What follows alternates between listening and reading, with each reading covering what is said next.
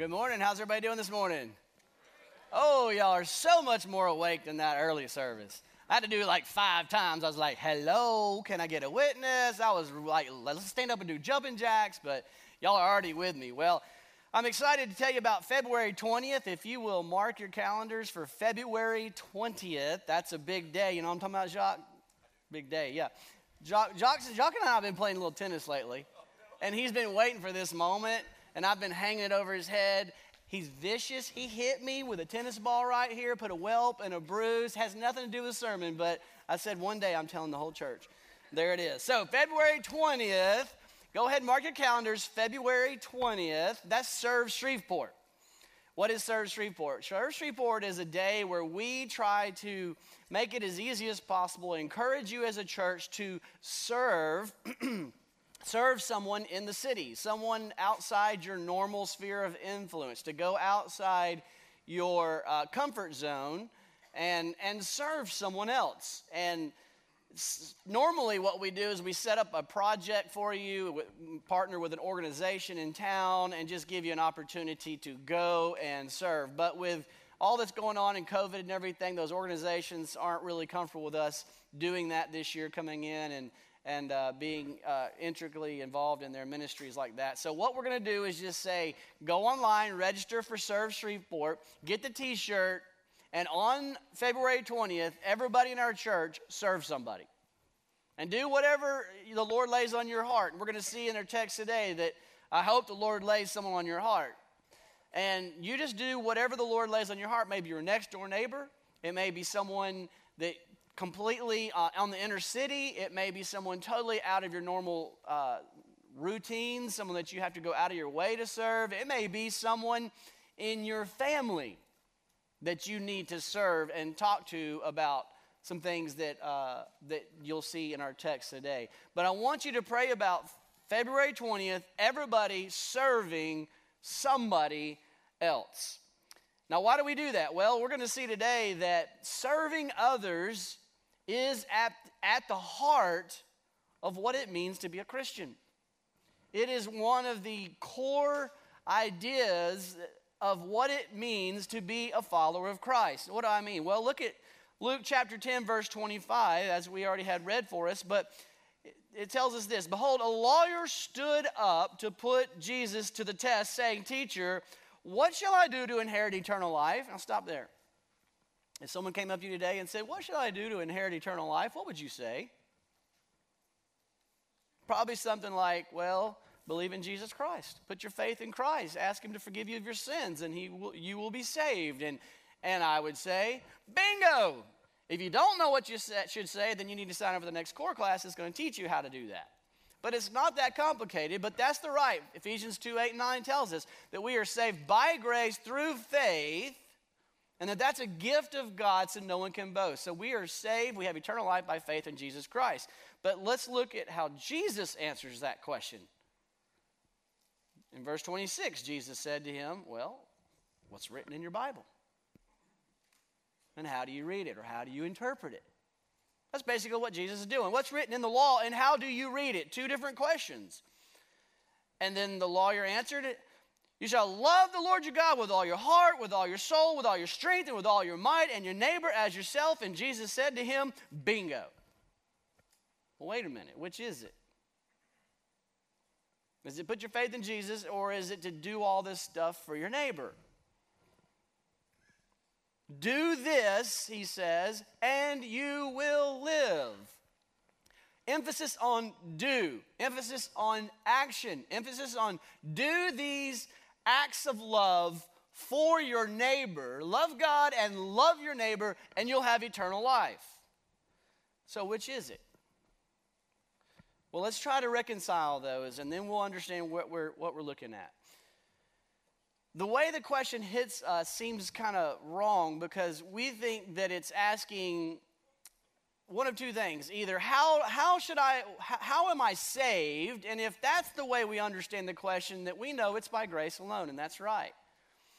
But probably more likely what he's asking is not how should i be saved or what should i do to be saved. He's probably asking how shall i live in light of my salvation? How should i live if I believe in the coming eternal life, that I'm going to inherit eternal life, then how should I live now? How should I live in light of that eternal life?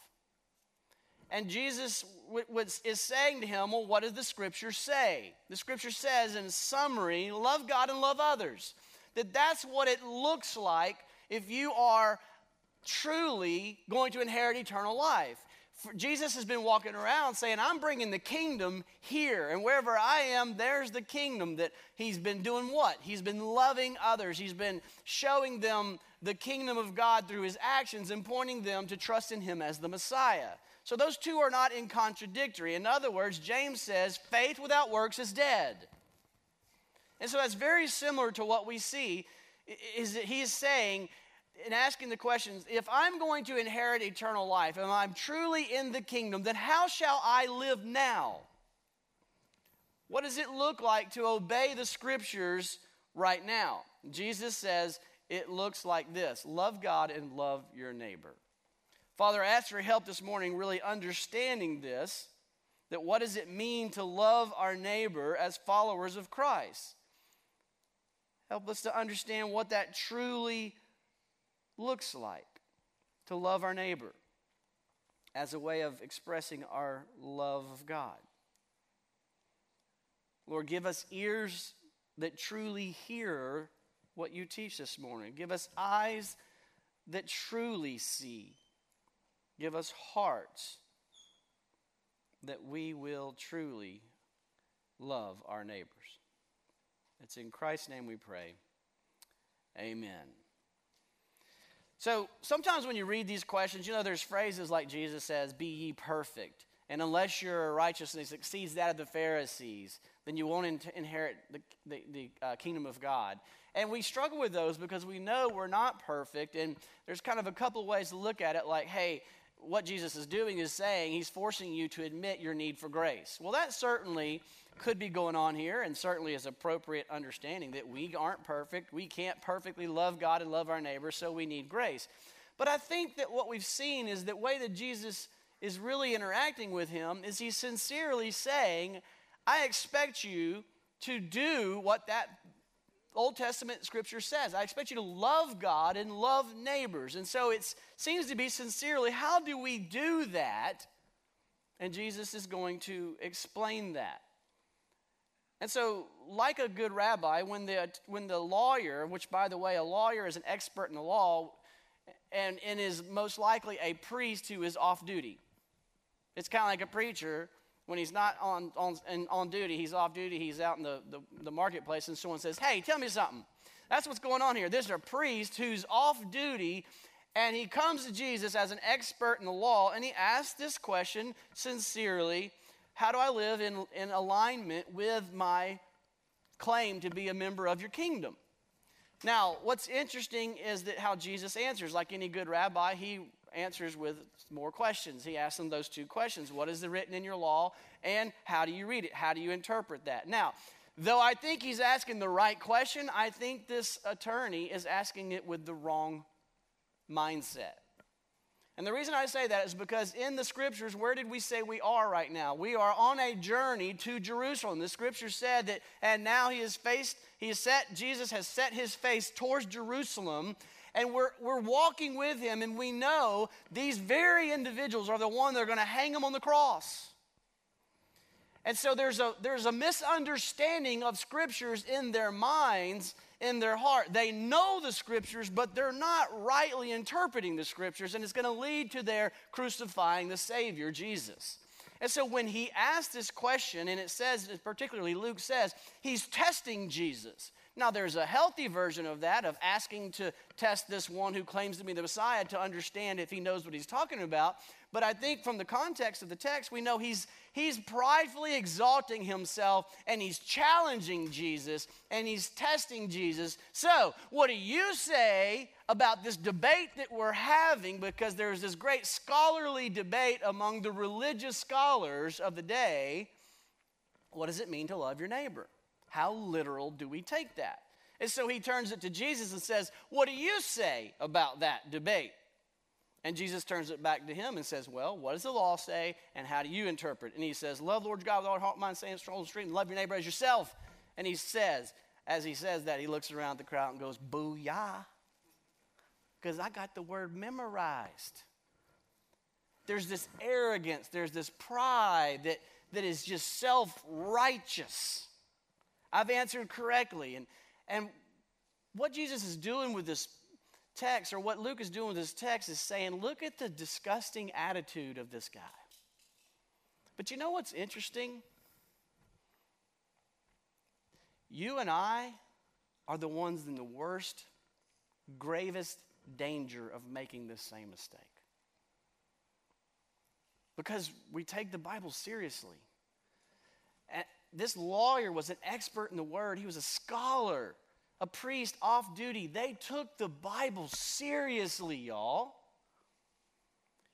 And, and anytime we take the Bible seriously as we should, we are in danger of making this same mistake of being knowledge puffing us up and getting self righteous and thinking we are all that because we've memorized the, so much of the scripture, because we've got scriptures on our mirrors through sticky notes. And when you open the coffee cup cabinet, there's a scripture verse there, and, and you know what the Bible says. And, and then preachers are especially vulnerable to pride because knowledge puffs up, but love builds up. And so we need to hear the warnings of this text. Don't be like this lawyer, this scholar, this expert in the Word of God. Don't think that just because you know the Bible that you're righteous. And don't let the debate, like, like these scholars are so excited to talk about what the word means and what the word, how do we interpret this passage and, and all that just puff us up. And then we miss the very essence we miss the very essence of what it means to be a follower of Christ because it is absolutely not about knowledge. It's not less than that, but it's so much more and goes so much beyond that. So we've got to guard against this kind of self righteousness. So then Jesus challenges him and says, You're exactly right. And the dude's like, Told you. And then he says, Now go do it do this, and that will be evidence that you'll have eternal life. Do this now, and that will be the evidence that you will inherit eternal life. Emphasis on do. That's all throughout here. What must I do? Well, what does the Bible say? The Bible says to do this. Oh, well, that's good. You got that right. Now go do it. And if you go do it, then you're going to inherit eternal life. So, what he's saying is obedience is absolutely required to inherit eternal life. Grace does not negate the necessity of obedience. Grace enables and empowers the obedience. Do this and you will live. Now, how do you respond when I say that to you? Make it personal, like it was all week for me. You know the Bible? Good. You know how to have eternal life? Good. You claim to be a follower of Christ. You claim you're going to inherit eternal life. You claim you're going to, to live eternally with Jesus. Good. Prove it. Show me. Do what you know the Bible says. Obedience is required. How does how do you respond when you hear me confront you with that? Do you say, well, well, let's look how he responds. Look what he says. All right, you, you know the Bible now, show me, do it. Look at Luke 10 29. How does he respond? But he, the attorney, the lawyer, says, desiring to justify himself, Luke says, desiring to justify himself, he said to Jesus, Well, now, technically, who's my neighbor? Now, who exactly is my neighbor? He said, What does the Bible say? The Bible says, Love God with all you got and love your neighbor as yourself, which means love God, love God all you got, love your neighbor with all you got. And he's like, Love God? Yeah, I'm doing that because we can kind of just kind of, it just kind of seems vague. Yeah, I love God. Love neighbor? Yeah, well, wait a minute. Some faces start to pop up. Well, I mean, I'm loving my neighbor because that, technically, that person's not my neighbor. They don't live in St. Charles. You see, that's what he's doing. He is like, in fact, the, the, all the characters that are in this parable we're about to see, and the lawyer, the scholar, of the, the, the Bible scholar, the priests, the Levites, they all, in this debate of who my neighbor, they all define it the same way. And it's everyone except the Samaritans. They literally would say it's everyone but the Samaritan. Samaritan's not my neighbor. I'm not obligated to love the Samaritan. The Samaritan fell below the pagan, which they were to love, but they didn't have to love the Samaritan. They had to love each other. They especially were good at loving those who love them and doing good to those who do good to them, those who are very religious and inside the religious circle. And we got that. Check, check, check, check. But not the Samaritan. But we're good because that's not expected of us. So, Jesus, in this debate about who among those we need to love, what do, you, what do you mean when you say love God and love your neighbor? How do you interpret this text? And he says, Well, let me tell you a parable. Now, what is the way, what is the purpose of parables? Par- parables are intentionally designed to draw you into the story so you can't escape. So you can't self-justify. So you can't give yourself a pass. You're drawn into the story, you hear the story, and at the end of this parable, you are confronted with reality, confronted with the truth. Remember, Nathan did this to David, King David, when he had, had done atrocious things and had an affair and all this. And Nathan came to said, told this whole little parable and said, Hey, there's this one who had one sheep and he did. And he goes, Yeah, that's terrible. I can't believe he did that. And he says, That's you. And he's like, Oh. And then he responded with repentance. That's what a parable does. It pulls you, not them, you and me into the story and confronts us with the truth and you hear the parable, but do you really hear the parable? I.e., do you respond with what he's telling us? And that's what Jesus does. So this man said, Well, exactly who's my neighbor? Jesus replied in verse 30, he tells the parable. A man was going down from Jerusalem to Jericho, and he fell among robbers who stripped him and beat him and departed, leaving him dead. Pause there for a minute. The road from Jerusalem to Jericho was a, about, a, about as wide as a footpath. It's not like we think of like a big old road, a wide path. It was like a narrow footpath on the edge of a cliff. And you're walking from Jerusalem, the city and the town, the place of the Jews, out leaving into the Gentiles, people of different ethnicity, different race, different everything. And this is how he chooses to tell the point. What does it mean to love your neighbor? He doesn't say, okay, you're at a Valentine's dinner with your wife, and you have candlelight, and then your friend walks by. That's not what he says. He says, You're walking down this road that's a narrow footpath beyond your boundaries, out into completely different zone where you are in grave danger for many reasons. People get robbed on this road. Samaritans kill Jews on this road. Jews would kill Samaritans on this road. If you fall and break your leg, you're going to die because it's a wasteland. There's no water or medical aid anywhere nearby. Let me tell you what, this is the scene. This is what it means to love your neighbor. So already the, the legal expert, the Bible scholar, is going, oh no, I know where he's going. And he's already thinking about that Samaritan. And then he says, now by chance, verse 31, he continues, as you're walking down this road, and this man was walking down the road from Jerusalem to Jericho. He fell among robbers. He was stripped him and beat him and departed, leaving him half dead. So there's this man on the road, half dead. Verse 31 Now by chance, a priest, now that's a top Jewish religious leader. This priest was going down the road, and when he saw him going down the road, oh, he has to step over him and keeps going. When he saw him, he passed by on the other side. Why would the priest do this? This is what, right here, all week in the forehead, hit me. Why would the priest do that? Because that's how he understood the Bible.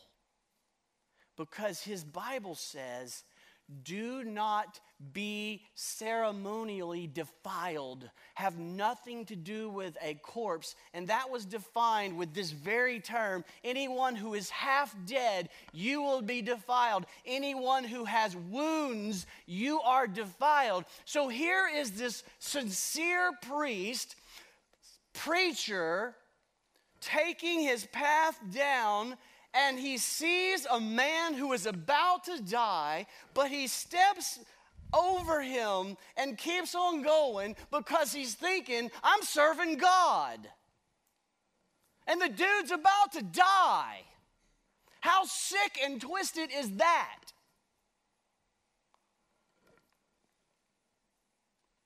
Hello? Can I get a witness? How sick and twisted is it for someone in the name of being righteous and faithfully serving God to justify not helping someone?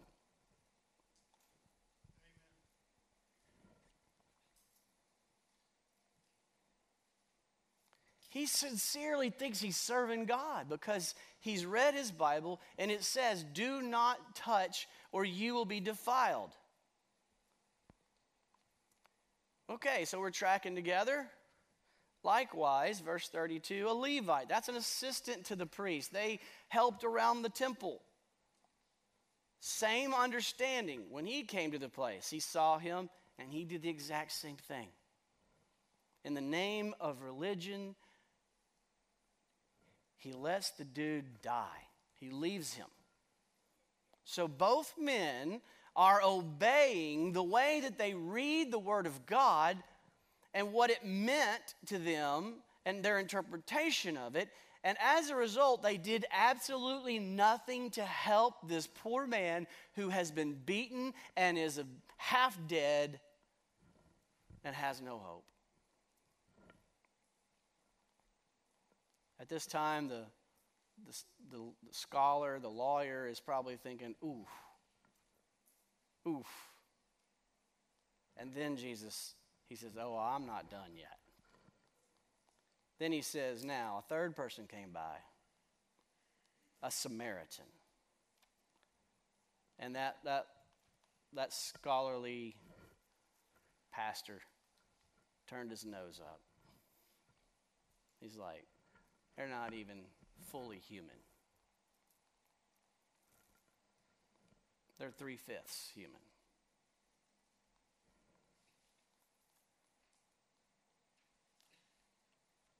A Samaritan, as he journeyed by, came to where he was. Now, Ray Vander Laan, I was listening to him, and he says, and I haven't confirmed this yet, but he's, he knows a whole lot more about the Jewish traditions than I do.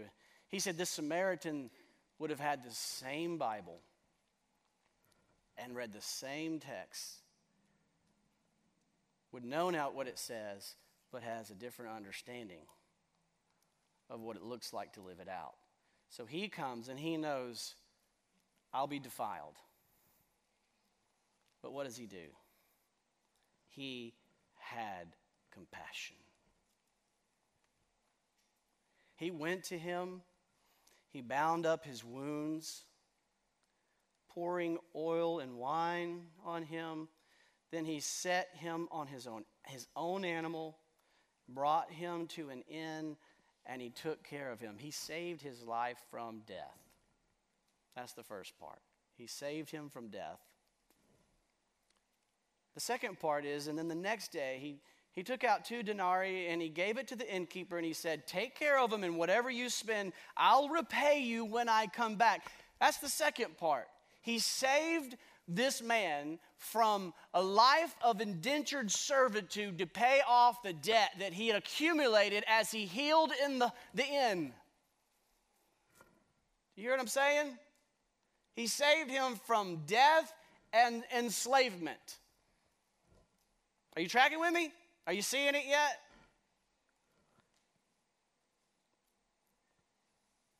Now he asks him the question, and he's really asking you and me the question. Now, which of these three do you think proved to be a neighbor? That was the question, right? Who's my neighbor? He tells the story of the three. And now the answer comes back to you with a question Which of these three proves to be the neighbor? Is it the priest, the Levite, or the Samaritan? Which of the three is the neighbor? One more time. Which of the three is the, is the neighbor? Samaritan. Right. And that's what he said, right? The lawyer said, look at verse 37. He said, the Samaritan. Nope. He didn't say that, did he? He said, I'm not even going to say Samaritan.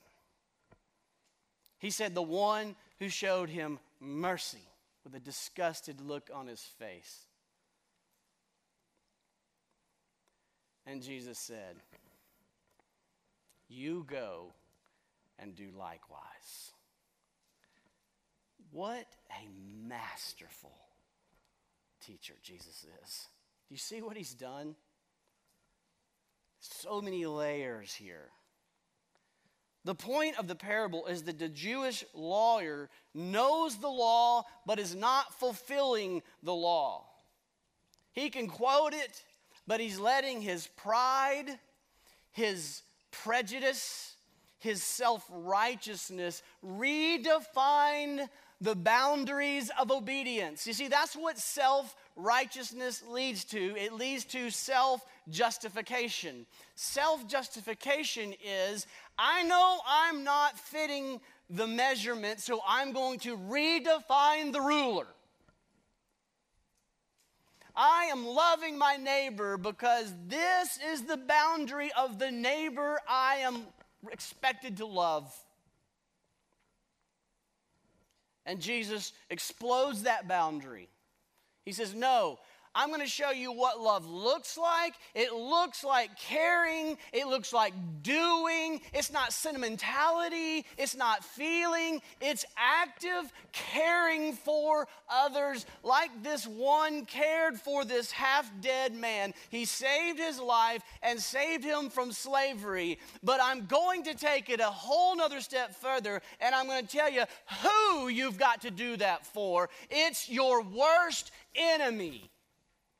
It's the person that you have absolutely written off. It's that father who abused you. It's that mother who abandoned you. It's that friend who stabbed you in the back. It's that person who you have considered three fifths of a human. It's the person of another economic class. It's that person at work who lied about you. It's that child who hates you and has left you in rebellion. Jesus says, Those who claim to be my disciples love them like that. No boundaries. So, two implications. What does it mean to love your neighbor with Christ like love, with gospel love that gives you confidence that you will inherit eternal life? First of all, you are moved by the compassion of Christ. You are moved by compassion. In verse 33, we're told the Samaritan saw him, he knew what it meant, and knew what it was going to cost him, and he was moved by compassion. This is the same thing that moved the prodigal's father. You know the parable of the prodigal son. The son rebelled from his dad. He went wild. He went crazy. He forfeited. He wasted his inheritance. And he's living like out there. And finally, his father sees him in the distance, and it says, moved with compassion, he runs and he embraces that rebellious child and lavishes him with grace. And that's a picture of Christ. Jesus is moved with compassion. All throughout the Gospels, it says that he was moved with compassion over the crowds. It was his compassion that moved him to die for you, his enemy, who, though while you were sinning against him, Christ died for you.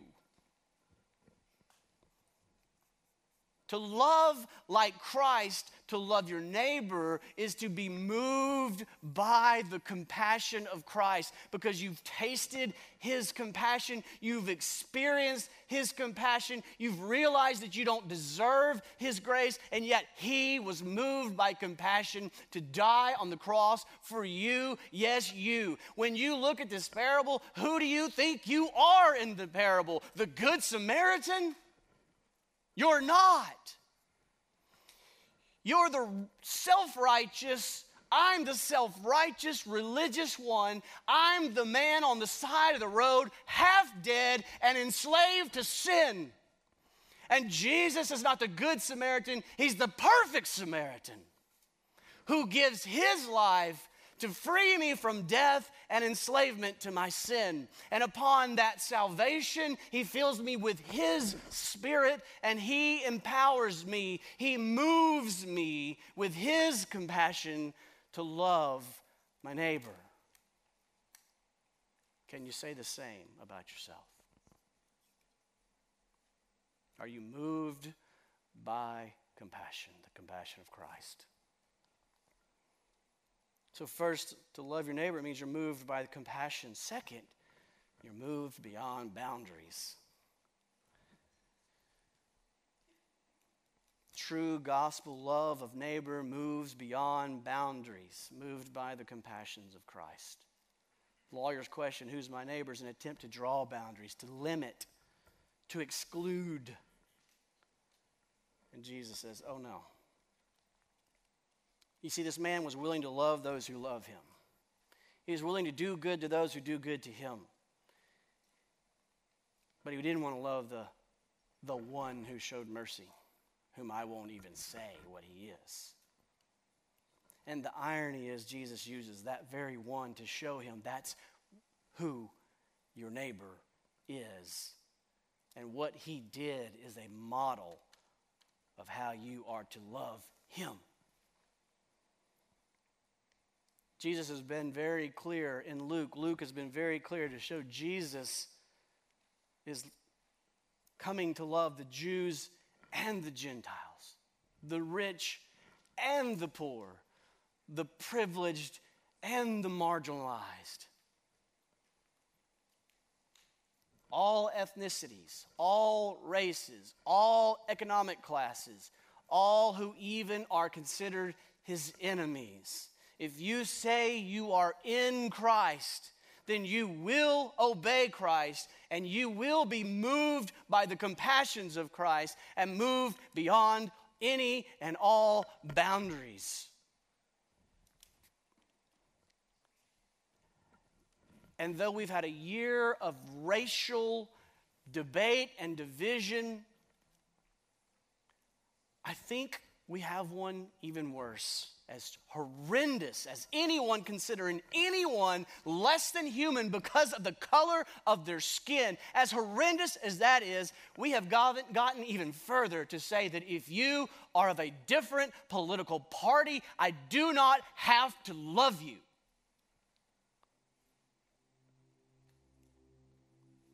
And I can tell you why I'm right because the Bible says to be pro life.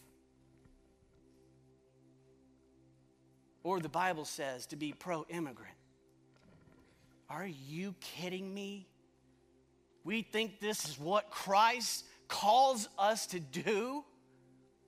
In the name of God's word, in the name of, of being faithful to God, both sides are hating each other.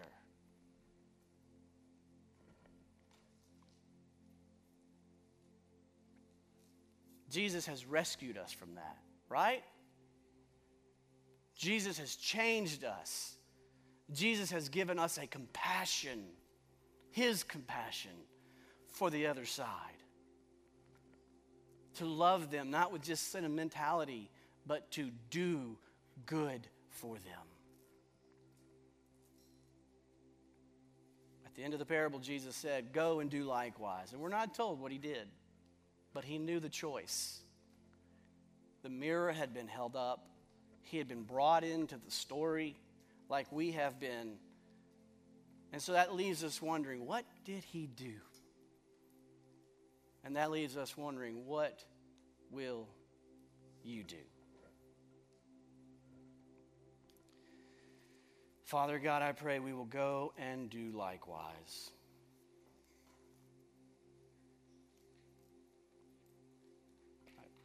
Lord, show us all our Jericho road, that scary road to go to that person that we have put outside the boundaries of deserving our love. Lord, show each person here that you have commanded them that if you have experienced the love of Christ, then you must go and do likewise.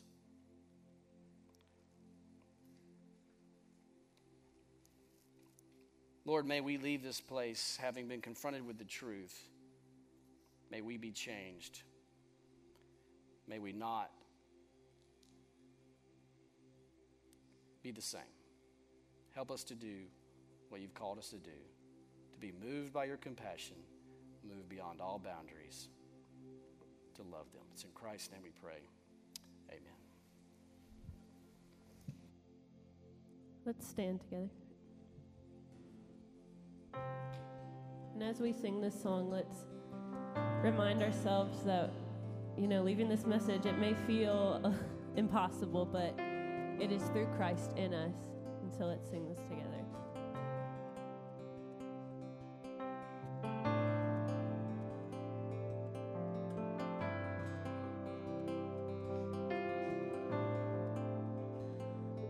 Gift of grace